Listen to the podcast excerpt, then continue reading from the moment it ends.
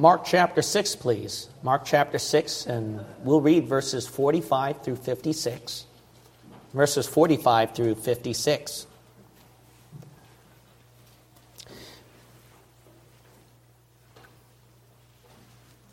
This passage talks about the Lord Jesus Christ after his feeding of the 5,000. You talk about a great revival meeting that they had 5,000 plus people being fed to the full. But it was after this revival meeting of feeding the 5,000, he had to send his disciples out in a storm to row the boat in their ship while Jesus Christ was isolated and alone. But it was during that storm that we know the story that he provided another miraculous working again. Not just the feeding of the 5,000, but he walked upon the water. He got them safely to shore. Peter was able to walk partially, some part of the way on the water because of that. And then he returned back to another location, and these people were hungry once more for a mighty working from Jesus Christ. When God shows up, my friend, there's a lot of miracles involved, a lot of mighty things involved. The Bible says in verse 45 and straightway he constrained his disciples to get into the ship and to go to the other side before unto Bethsaida while he sent away the people. And when he had sent them away, he departed into a mountain to pray. And when he even was come, the ship was in the midst of the sea, and he alone on the land.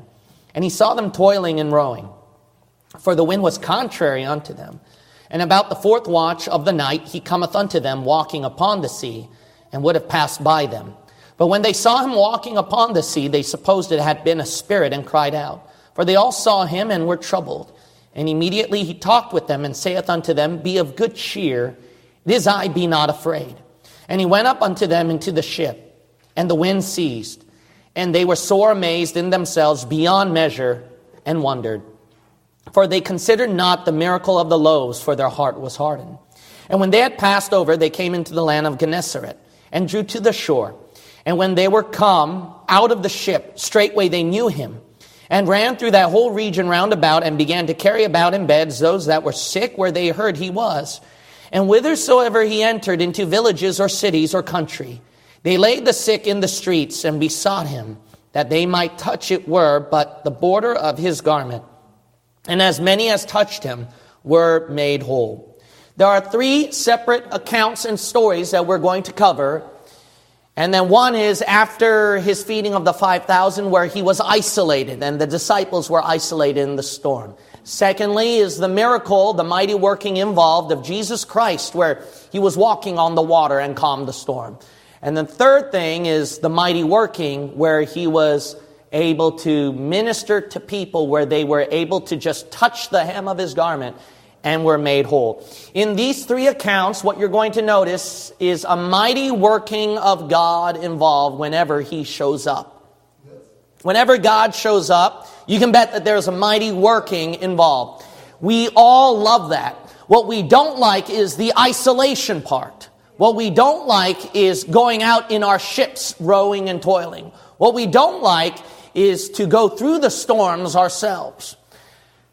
In the mighty workings of God, I want to challenge and inspire this church to maintain the mighty miraculous work of Jesus Christ no matter what storm that they go through in their lives. When God shows up, it's a mighty work and it does not have to end after a revival meeting. There was no doubt God showed up last week. There was no doubt we saw Jesus' feeding of the 5,000, so to speak. The miraculous working of his, where he was able to minister to so many people. We were able to have a taste of that. We were able to sing and shout and enjoy a good time and then just feast. Just feast on what Jesus Christ has given to us. But it does not have to end there. It's important that we have to maintain that miraculous working, maintain that revival spirit. And we can. When God shows up, He does not have to leave us. We can maintain Him. We can maintain that awesome presence. As we all know doctrinally, God cannot leave us. His presence cannot leave us. He is eternally secured. So there's something wrong in our part on why He does not manifest His presence to us. I don't mean visibly, but you can see certain fruits of the Spirit that are manifested out of the spiritual presence. So, why is it that God does not manifest His fruits upon our life? I hope that this sermon could speak to you and that God can constantly show up in your life and that every day could be a blowout and not just last week. The title of my message is When God Shows Up. Let's pray. Father God, we have a tendency to go back to our usual routine and forget that you showed up.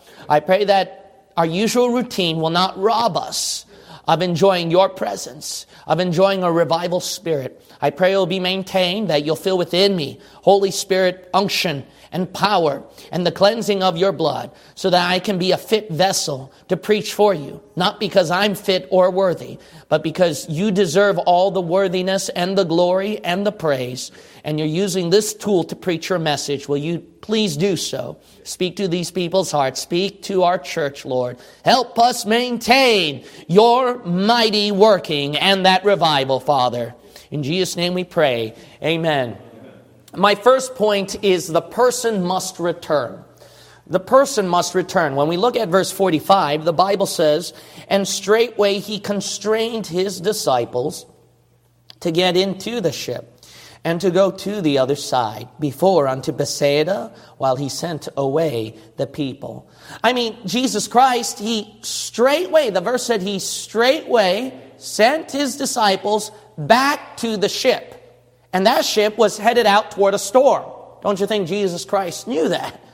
Jesus Christ after his feeding of the 5,000, and you can imagine all those people just enjoying uh, the loaves and the fishes, and Jesus Christ is preaching. I mean, can you imagine? Maybe there were, you just don't know, maybe there were some people who shouted amen and ran across the aisles. You just don't know.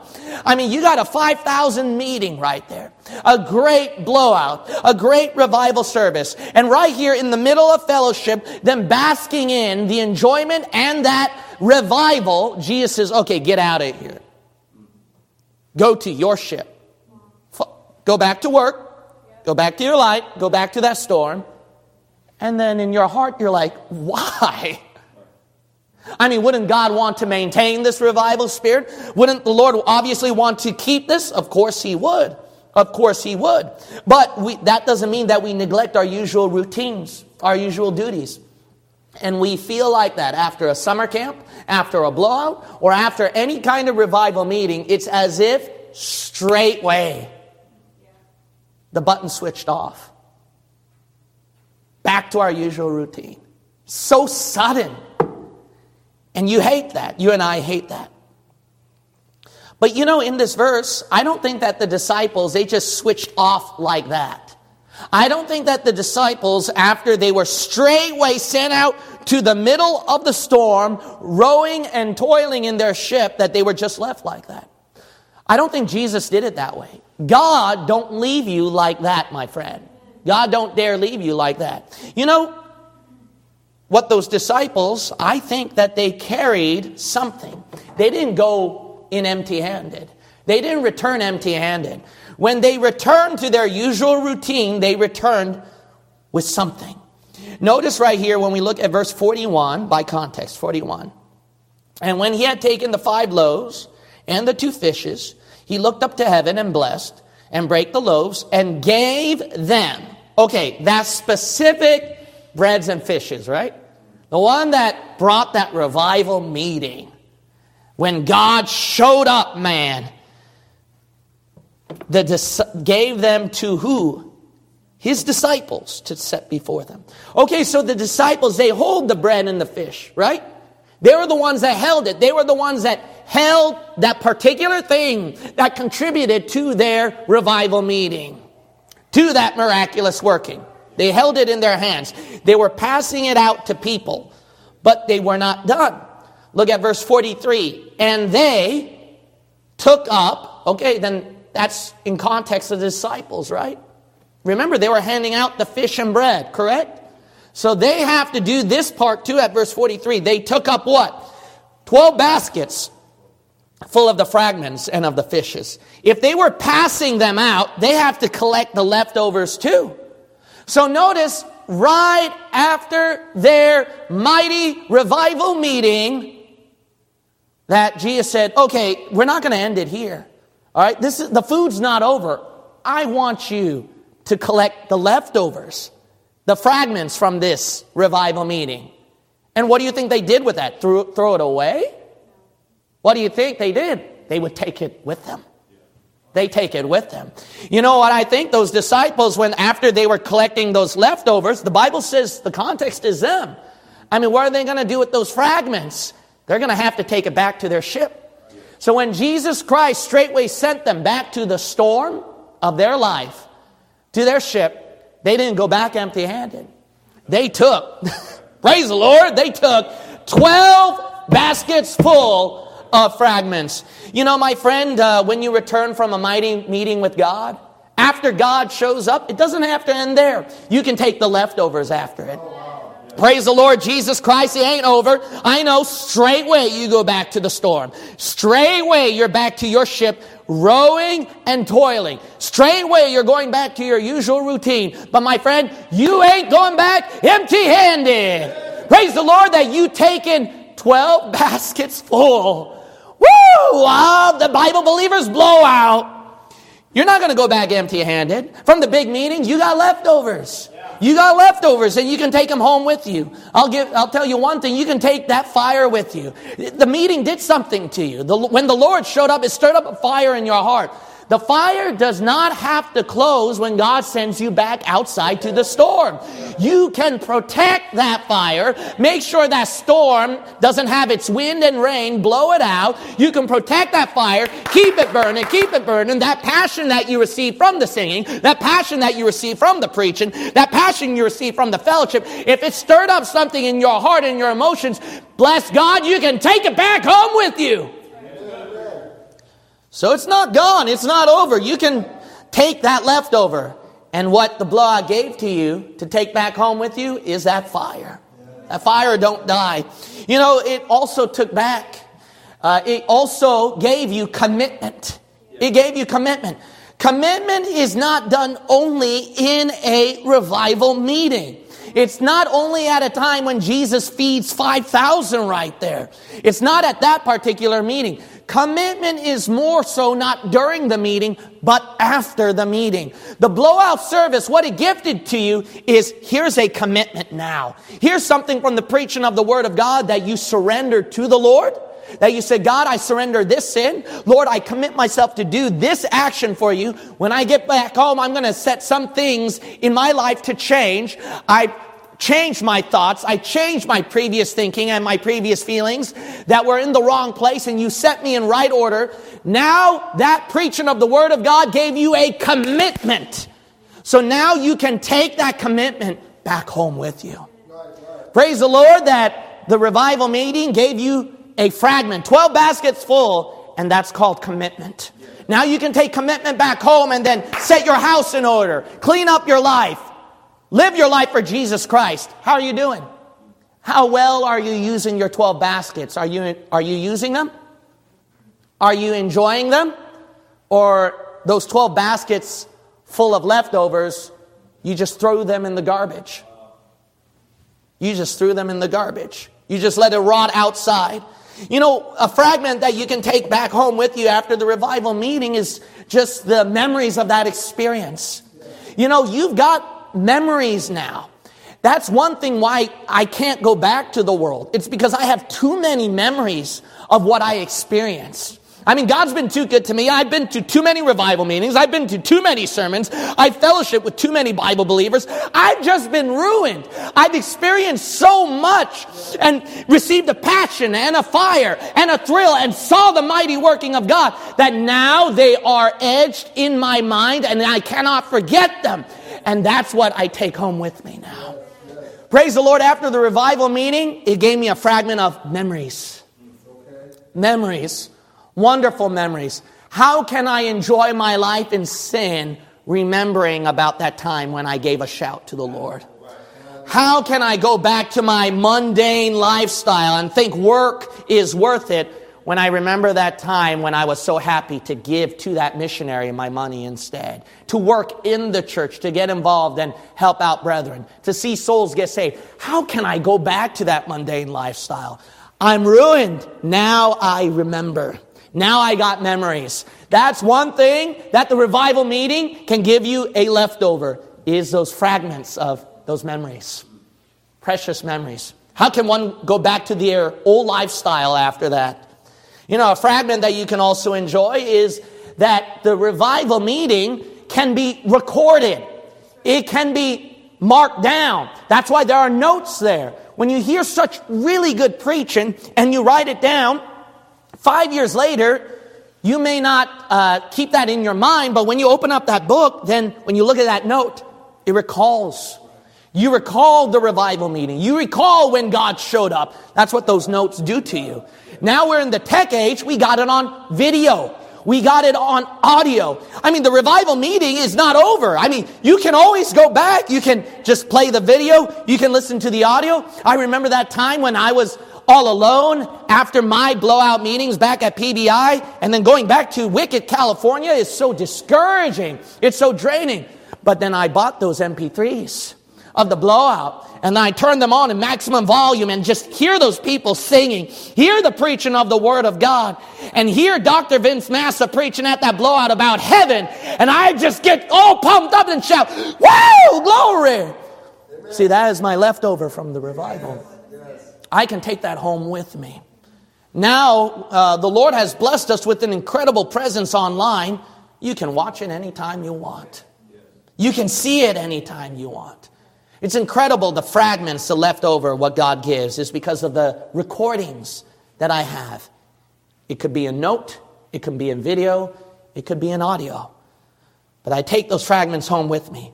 You know, one of the most important things, the most important leftover, the fragments that Jesus told me to carry from the revival meeting, is, is any of those nuggets that he showed me in that meeting that opened my eyes that I realized, wow, this can help me in my life.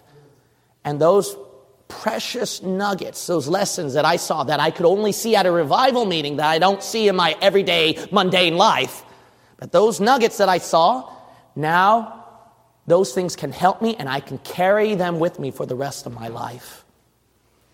Not, I'm not just talking about commitment. I'm talking about nuggets that opened my eyes, that made me see something that I never saw before. And I'm like, I can now take that home with me and put that to use in my practical living. That's the blessing of a revival meeting, is that I can take those fragments with me. You know, when God shows up, it doesn't have to end there. You can take some of those leftovers, those fragments from Him. My second point is the person must remove. The person must remove. Look at verse 46 through 47. the Bible says, And when he had sent them away, he departed into a mountain to pray. And when even was come, the ship was in the midst of the sea, and he alone on the land.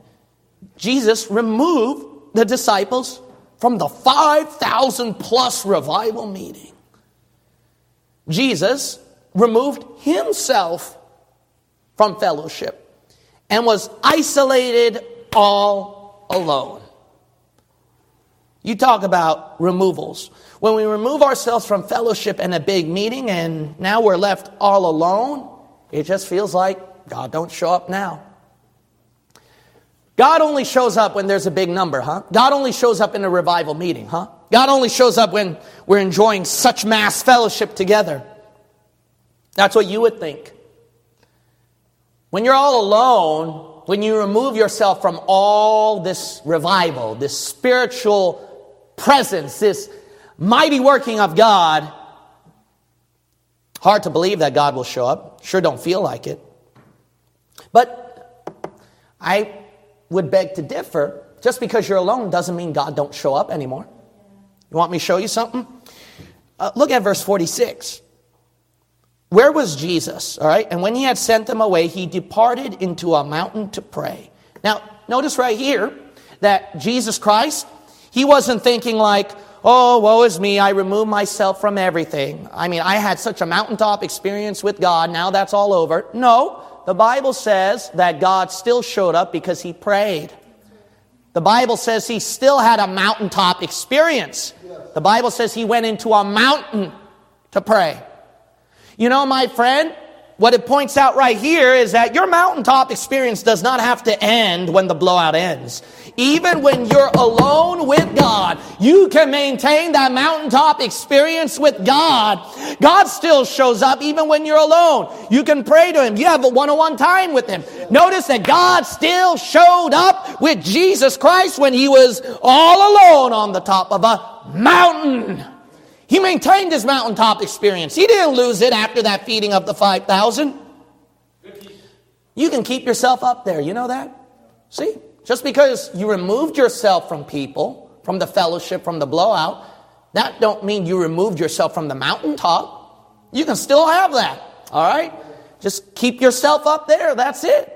I mean, what you got, this mountaintop experience, uh, doesn't have to end at the blowout. Who says shouting is only reserved for blowout? Who says that running is only reserved for the blowout? Who says that fellowship is only reserved for the blowout? Who says that winning souls is only reserved for the blowout? Who says that repenting of your sin is only reserved for the blowout? Who says that serving God is only reserved for the blowout? Who says that love, joy, peace is only reserved for the blowout? Bless God, you can maintain that. Keep your mountaintop experience experience with God, keep yourself high up there, man. Keep yourself high. Are you high on God? Keep it up there, man. Get yourself lost in that. But you know, that flesh, it always feels like faltering downhill, don't it? Always wants to come off the mountain, that flesh. Oh, that flesh feels like it just wants to falter downhill back to a valley. Go down low. Just get off the mountain. I mean, it's hard to maintain yourself up in that mountaintop. When that flesh kicks in, when life kicks in, when hardship kicks in, and then everything just makes your flesh feel miserable and it's just forcing your flesh, dragging it downhill. But you need to do what Jesus did. You know how he kept himself up there on the mountain? There was one thing what kept him up there on the mountain. You'll notice right here that when we return to our verse, in verse 46 again, he departed into a mountain. Why was he able to stay in that mountain? In the mountain. To what? Pray. That's the only thing that kept him up there. That it's because of prayer. That's what that's the only thing that kept him up there. If there was no prayer, he can't stay up there. He's got to go back downhill. You know what's the only thing that can keep you up there? Sometimes it's just nothing. It's not the bass drum. It's not the excellent song leader. It's not your songbooks. And it's not the massive brethren around you. Sometimes all it takes is nothing but prayer with God. And that's all you can do to keep yourself high on the mountain. When you lose that joy, when you lose that peace, when you lose that fire, and your flesh feels like falling off the mountain and going back down to the valley, all you can do is fall on your knees and say, God, oh, help me maintain maintain my joy in you. God, help me keep my mind on Jesus Christ and not on the sorrow, not on the trial, not on the hardship, not how my flesh feels.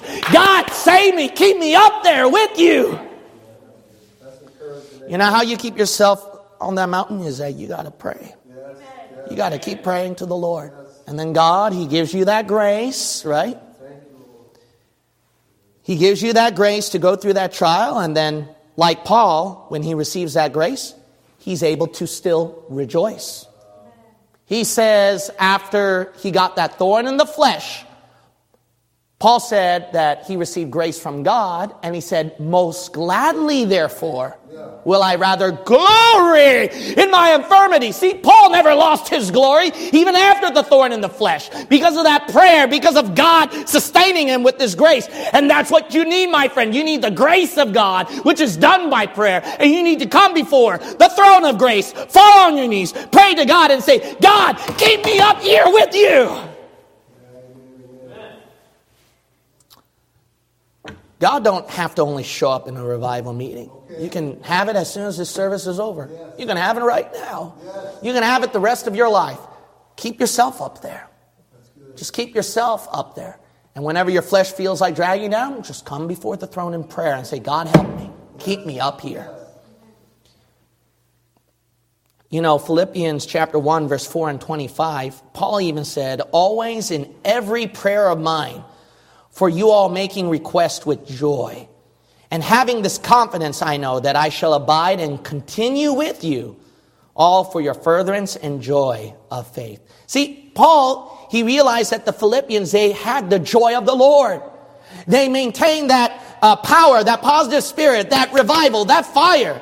And so Paul says that that's why I keep praying for you to stay up there, to never lose that joy in the Lord.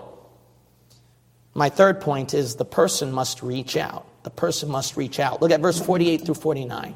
48 through 49.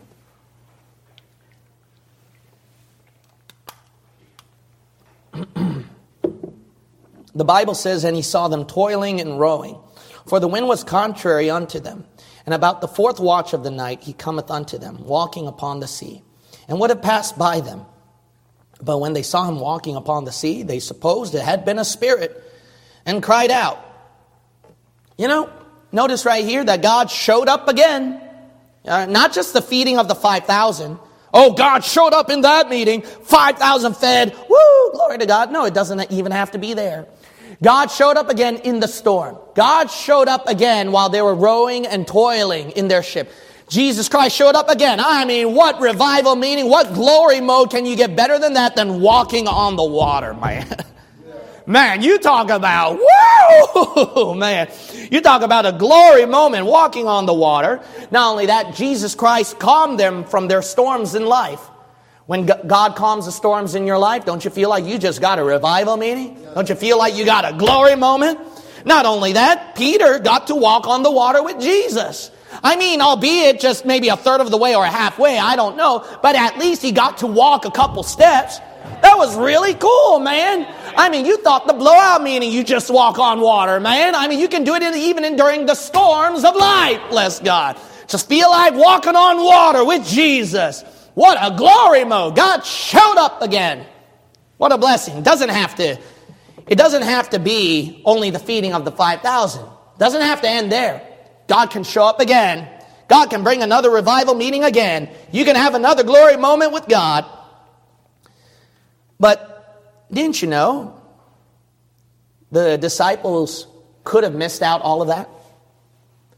Didn't you know this passage showed you that the disciples could have missed out all of that, where Jesus Christ could have calmed the storms of life for them, where Peter could have uh, got his chance to walk on the water with Jesus, where they got to see Jesus walking on the water. They could have missed all that? You might say they could have, yes, because the Bible points out right here at verse 48 through 49. Notice, read 48 again and he saw them toiling and rowing. Okay, so here they are. They're so focused in their toiling in their usual routine in their ship. All right, they're so caught up in toiling. For the wind was contrary unto them. So now they're caught up with the storms in their life. All right, all their focus and attention is on that. Keep reading, and about the fourth watch of the night. Okay, so it's dark too. So you can miss it out easily because you can't really see. He cometh unto them, walking upon the sea, and what? Would have passed by them. What is the author indicating here? He's indicating that Jesus would have just passed by them. They could have missed out. If the disciples were so caught up in their toiling, in their rowing, and then use the excuse, it's too dark in the night, it's the fourth watch of the night. The wind is so strong, you know, I was just so caught up in that. If they use that as their excuse, they would have missed out seeing Jesus walking on the water. They would have totally missed out. They would have missed another glory moment with the Lord. Jesus Christ, how he was able to be caught by the disciples, how the disciples were able to maintain their glory moment, get another glory moment, excuse me, is because the disciples responded. They reached out to him. They cried out. They saw him and they said, Oh, it's a spirit. And they were crying out, the Bible says, the next verse. Peter reached out. He said, Lord, let me come to you and walk on the water. If you compare that with Matthew chapter 14, it's the same story. Notice that because these disciples reached out to Jesus, that's why they were able to have another glory moment. See, Peter wouldn't have walked on the water if he didn't reach out. if he didn't say, God, let me walk to you on the water. Because the disciples reached out, they were able to get their other, another revival meeting, another miraculous working of Jesus. They were able to witness that. But if they didn't reach out, they would have missed out the miraculous working. You know, there's a difference with this one compared to the feeding of the 5,000. The difference with these two miracles where God showed up is that in the first one, the feeding of the 5,000, Jesus handed them. Handed them. He reached out. He gave the five loaves and two fishes and did the miracle. He reached out to his disciples. In the second one, he didn't. He deliberately knew, but wanted to see if they would reach out to him. So in the second miraculous working, they had to reach out to him. You know, God, He can show up again in your life. You know that? We can get another revival meeting. Some of you don't know that. You can get another blowout meeting. I mean, you don't have to wait for another year. God can give you another glory moment in your life. But the thing is this, is that He's not going to hand it out to you all the time, friend. You thought it's like the feeding of the 5,000. Oh, it was handed out to me. There were people in the church who did it for me. There were others who did it for me. God did it for me. God worked out my schedule and that, no, no, no, no, no, no. You got to realize God's not going to hand it out to you, just like the first revival meeting. If you want that second revival meeting, you want another glory moment, don't wait for Jesus to give you the uh, food. This time you need to reach out to him. You need to be like Peter, and you don't have to have a perfect record of faith in walking on the water. It's okay you can sink, but at least have some faith like Peter yeah. to walk at least half of the way and get half of the revival or something. Yes. You want another glory moment with God, you need to reach out to Him. But you're not reaching out. And because of that, here's Jesus walking on the water with his, all right, I got another glory moment. I can show up again in your life. But then here you are, what are you doing? Yeah. The Bible says toiling, right? What does that mean? So busy, preoccupied. The disciples were toiling, but they didn't let that be their excuse to miss out and reach out to Jesus. But you would. You would. You're caught up in toiling. That means preoccupied, so busy with something that here's Jesus Christ walking on the water. Hey, another glory moment with me, another miracle with me. You want it? But no, Lord, I'm too busy. Lord, I don't see that. Million excuses come out in, your, in our minds. Well, Lord, if you would plainly show it to me, then if the world wasn't so wicked, if it was my flesh wasn't so wicked, I would have caught that glory moment. I would have caught that revival meeting. No, no, don't use the fourth watch of the night. That spiritual darkness has your excuse too. You need to look through carefully and say, man, I, I want another moment with you, Jesus. Don't use your storms as your excuse. It's just too hard, Pastor. Life is so painful. The wind is contrary unto me, as that verse says, right? Everything's contrary to me, preventing me from coming to the revival meeting, coming to enjoy another glory moment with God, coming to church today at Sunday. But then we use those winds contrary in our lives to miss out another glory moment with Jesus. But not those disciples. The wind was contrary to them, but they said, Jesus, Peter said, Jesus, Lord, let me walk on the water with you. I want to run the bases with you again. I want to ski and slide on that water with you. Are you reaching out? How many times have you missed out because you didn't reach out? You're only looking for the miracle of Jesus feeding 5,000 because he's handing it out to you. That's all you're looking for. You're not looking for the miracle to walk on the water with him. If you want that other miracle to walk on the water, you need to reach out. You need to reach it out. My fourth point is the person must recall. The person must recall. Look at verse 50 through 52, 50 through 52.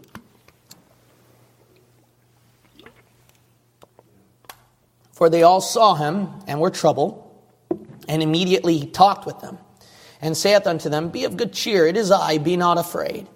And he went up unto them into the ship, and the wind ceased. This is what a weird reaction, all right? And they were sore amazed in themselves beyond measure and wonder. Why would you? You've seen Jesus feed the 5,000. You forgot that one? Why would you be shocked? You know, why would you go, wow, how did this happen? Hey, dummy, hey, fool, you saw the previous revival meeting, how he fed the 5,000. Uh, no, they didn't. Verse 52 For they considered not the miracle of the loaves, for their heart was hardened. They didn't. they didn't consider. They forgot. They didn't recall that time when Jesus Christ, when God showed up, man. They forgot when God showed up, man. You saw how he took those little five loaves and those two little fishes and he just sit fed 5,000 plus. Man, what a revival meeting. They forgot all that. They didn't recall that. Because they did not recall that, that's why when Jesus Christ does this other revival now, this other miracle, they're like just so shocked and they're like, I don't get it. How can people react like that? I mean, if it was you and me, we wouldn't. We would know, we would know that, hey, this is not a surprise. God can show up again. God can do another miracle again. When he walked on the water, when he calmed the storm, that's not a surprise to me. I already know that. God can show up again, man. He doesn't have to do, it's not just limited to the feeding of the 5,000. I remember back then the feeding of the 5,000. When God showed up, when God did the miracle, I remember that. So it's not a surprise to me. He can do it again. That God can show up again. I believe it, man. But the problem is, is that uh, you would act like those disciples. You would not consider the feeding of the 5,000. You would not recall it. Your heart is very hard. It does not recall that revival meeting of the feeding of the 5,000. Did you really recall that feeding of the 5,000, man? Did you recall that when the preacher got up and then Man, it felt like the Holy Spirit was dealing with you, and you never heard preaching like that before in all your life. And you're like, man, what a moment. You remember, you recall that time in the feeding of the 5,000 when you went down with so many people on the altar? And you're like, man, I, this is surreal. This is something else. I'm able to surrender my life. I, I've never been to a meeting like this surrounded by people who are so supportive, who love Jesus Christ, who are Bible believers like me. You recall that time during testimonies where how God changed their lives? Got them saved, got them to Bible believing truth, and then you're like, man, wow, what a what a time. Man, I am so thankful to be a Bible believer. What are the odds? What are the chances for me to end up being here? Uh, do you recall that it was worth it? I mean, you took time off of your busy schedule. You made sure that your health will be intact for that day. You made sure nothing in your schedule or in your family would interfere. You didn't care how much traffic there was. You're like driving through that and you say, I'm, I can't wait to get to that meeting. Do you recall all those sweat and labor that we did to painfully set up the room? Painfully set up the tech, painfully set up the platform, clean the place, and then clean the air ducts, and then just set up and do uh, just painful stuff, hours and hours. But man, you recall that it was really worth it because of that feeding of the 5,000 that you never see every day, man? We saw how God split those two little fishies and those five loaves and just fed a 5,000 plus, man. Man, worth it. But you forgot it. You don't recall it. And that's why your heart is hard. Okay. And when Jesus offers you hey, let's get another revival meeting. Let's, let me show up again. And I mean today. I mean right now as Pastor Gene Kim's preaching. I mean, I can show up right now, bless God. Why don't you let me? But the heart is hard because you forgot. Wow. You forgot God showing up last week at the blowout meeting. Your heart is hard. And you're thinking like, No, I can't get a revival meeting today. Friend, you got to realize this. Every effort that we pulled, that we worked so hard to do, is to create that kind of revival spirit, not just a normal church service. Can I repeat that again? Today, this Sunday, all right, today is not a day of a normal church service. It should be a revival meeting. It should be a revival service. So that's why we sing hymns. That's why we have an orchestra. That's why we have a song leader. That's why we sing these hymn books. That's why I work hard on the preaching to make sure you get really good preaching.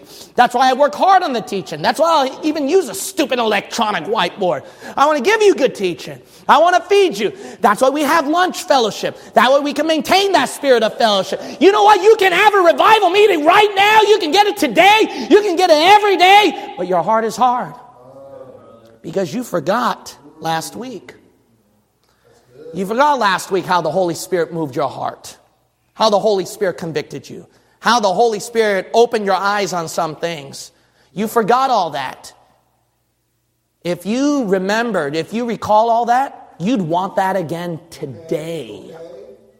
You want that. I mean now. I mean today. You'd want that. We can create a revival meeting right now. But then it's that spirit of yours that just heavy, flesh, toiling, right? And it won't create the revival meaning. Let me tell you, it's every worth of sacrifice to get here. It's every, oh, it's, it's worth it to put in the stress, the labor, the extra effort and sacrifice so that I can taste the revival meeting again. And I even mean today. It takes every sweat and effort to give you this preaching.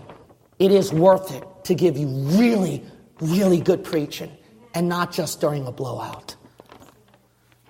You want that revival spirit. You want God to show up again. You can make one now. So, how's your fellowship with others? How's your involvement in the church? How's your activity and participation? How's your spirit in the singing, in the fellowship, in the response to the preaching? How is that? Let me tell you, it's worth the sacrifice. It's worth pushing an extra effort. Because I don't want just a once a year thing. I want every single time we meet and serve God. And I don't care if I have three people or one, I'm going to still have a shouting good time. Brother Sean knows, man. No piano, no nothing. We just take out those little white hymn books and then we sing for 30 minutes straight singing hymns. I remember one time, side note, I remember one time when I was uh, pastoring this church in Palm Springs and I was with this brother. Car broke down. Sunday, couldn't have church service. I told him, bless God, I ain't losing my revival meeting. So I gave, so I gave a little Bible teaching. We took out the white hymn book and we were singing All Hail Emmanuel inside a broken vehicle in a car outside 100 degree weather and we were screaming and shouting, bless God. I can't lose that revival spirit. My fifth point the person must request. The person must request. Verses 53 through 55. 53 through 55. And when they had passed over, they came into the land of Gennesaret and drew to the shore. And when they were come out of the ship, straightway they knew him and ran through that whole region round about and began to carry about in beds those that were sick where they heard he was. Now, didn't you know Jesus went to a place where people did not have serious issues, serious needs, or serious requests. Now, you might say, no, Pastor, you're contradicting yourself. Said right here that these people were sick. They were in need. They had serious requests. What are you talking about that Jesus Christ did not go to a place where they had serious requests? No, uh, notice in the verse at verse 53 they came into the land of where? Gennesaret. He went to that place, Gennesaret. You know what Gennesaret means? A garden of riches. That's what it means. Isn't it funny that these people, even though they were in a place of no serious requests, no serious needs, no serious issues, they realized, no, I have a serious issue. I have a serious request. They didn't care about the place they were in. They were like, I'm going to go to Jesus Christ and bless God. I want Jesus to show up again. I want God to show up again. I want another mighty meeting with God again. They weren't thinking, no, no, no, I don't need that. I'm in a place where it's all taken care of. You know why they were able to have another mighty meeting with Jesus? When Jesus shows up, man, healing all over, even just by the touch of it. Amazing. So many people swarmed him, and then he just healed them all. Another mighty working of God, another revival meeting. God showed up again. Jesus showed up again. But those people could only have that when they didn't look at the place they were in. And they instead looked at their serious issues, serious requests. You know why you don't want a revival meeting? If you want a big revival meeting, here's how you get it. You ready? You need to realize you have a serious need for it. Okay. People who will come to the blowout will only come if they're desperate for it, if they feel like they really need it. But you know why some of those people don't come? They feel like they don't really need it. They can get by through the day because their spiritual walk with Jesus Christ is already good enough, you know because they haven't made, they're taken care of already. I mean, there's no storms in their life. I mean, God's providing their needs. They got the finances. House is okay. Family's okay. My walk with Jesus Christ is okay. And then, you know, because you're all okay, that's why you're not that desperate for it. You know why some people might not want to come to a Sunday meeting service? They're not that desperate for it. They don't think that they really need it. If you want God to show up again, my friend, you need to realize I have a serious, serious need for it. Then God will give you a big revival meeting. That's why we don't get it. We don't have enough needy people. Praise the Lord, we got people driving hours to get to a big meeting, thousands of mile. But you know what? We don't have enough. We don't have enough. If we come to the size of our church, I wonder if there's any. If there's any.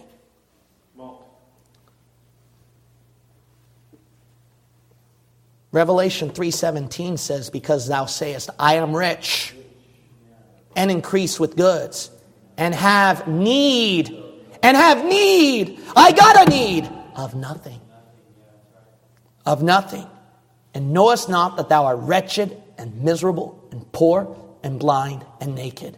You know what this verse is for? Us. That's a spiritual application to us, the church of Laodicea. Is this verse talking about you? Did I read about you? Did I just read your heart right now? In Revelation 3:17. Verse 56, 56. The last point is the person must receive. The person must receive. And whithersoever he entered, into villages or cities or country, they laid the sick in the streets and besought him that they might touch, if it were but the border of his garment. And as many as touched him were made whole.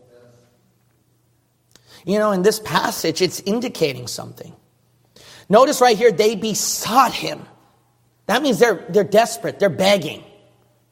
They got a serious request that they might, see, that's like possibly, can I have at least this chance, this possible chance of touching just the tip of his garment? It shows the desperation right here. Now, why is there such a desperate request like that? A desperate need for that? Unless those sick people realize Jesus wouldn't heal all of them. Maybe they were that desperate. They requested so hard. And they said, let me just at least touch the tip of your garment. Maybe the reason why they said all that, they were that desperate, is because they knew Jesus would not have the time to put his hands on all of them and heal them. Is that really true? Well, look at Luke chapter 5. Keep your hand here, Luke chapter 5. It is actually true. Didn't you know that Jesus Christ was so busy in the ministry He did not want people to throng him so that he spends all his time healing them. He was so busy in the ministry. He was just one man. He couldn't take care of all of them.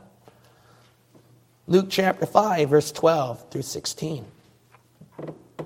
The Bible says in verse 12, And it came to pass, when he was in a certain city, behold, a man full of leprosy, who seeing Jesus fell on his face and besought him, saying, Lord, if thou wilt, thou canst make me clean.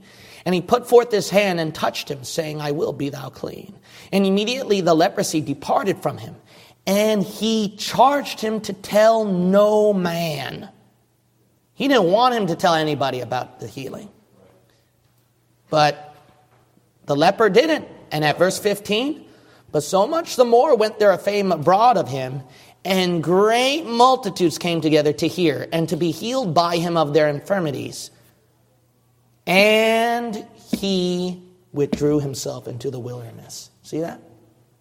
He wanted to separate from all that. Why? He didn't have that time to heal everybody.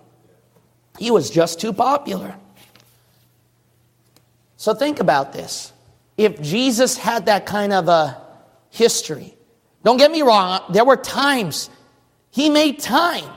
He made time for people. He had compassion. He preached. But the disciples, why would they try to drive away the people from him? You ever thought about why? Because they knew how busy he was, how he didn't have time for all that. Even when little children came, the disciples forbade because they were just looking out for their pastor. He's too busy. You got to give him a break. But Jesus Christ was so compassionate, he said, No, no, no, no. Let them come to me. My point is this this is evidence how busy Jesus was. He couldn't make time for everybody. And the people knew that. The disciples knew that. Those sick people at Mark 6 knew that.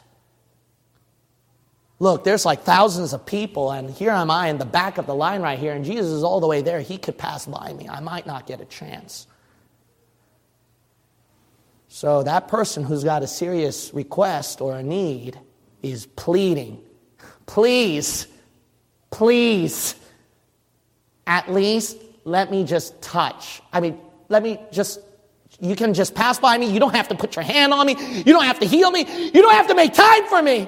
Just pass by me and let me touch the border of your garment, at least. I'm desperate for that much. These people were willing to do anything to get out of that sickness, even if it's something small from Jesus. They weren't looking, see, for a big 5,000 feeding. See that? They weren't looking for something big like walking on the water.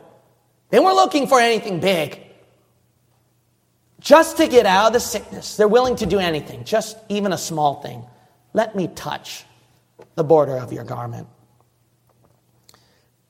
You know, uh, the current state you're in, if we're going to be totally honest, don't you feel sick? I don't know about you, I feel sick.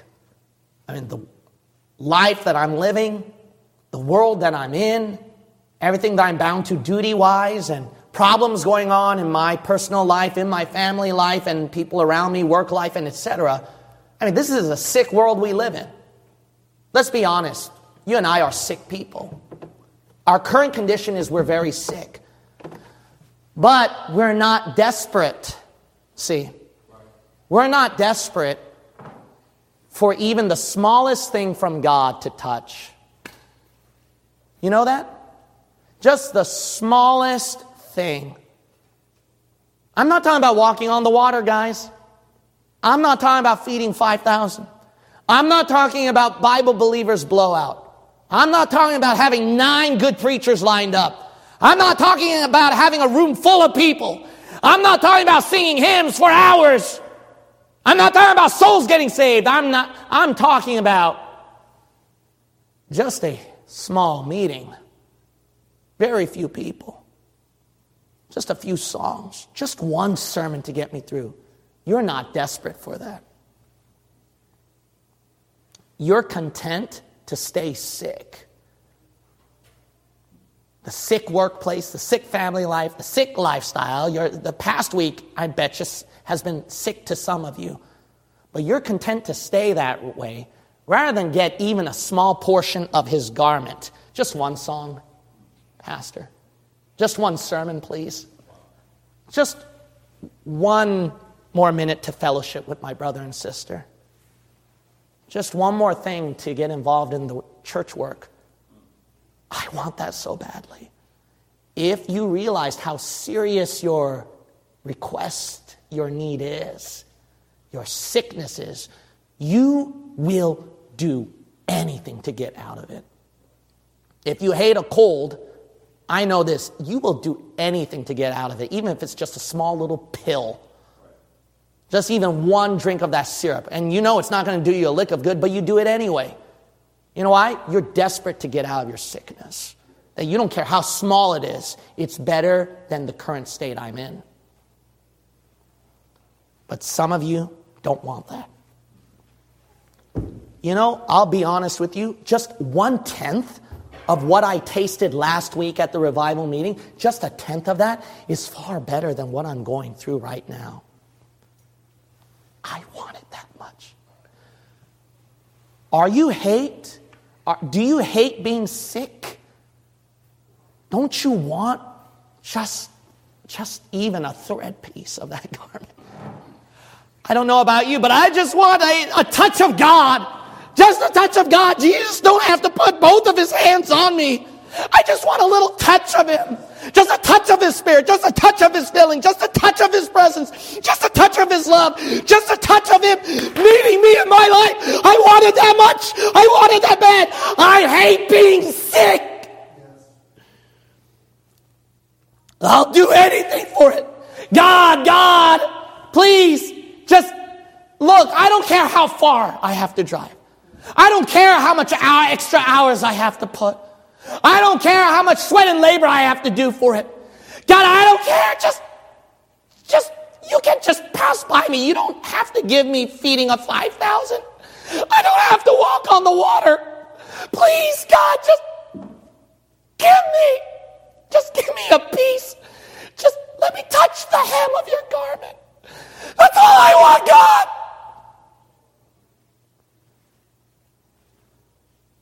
How much you want the touch, just even a touch of God?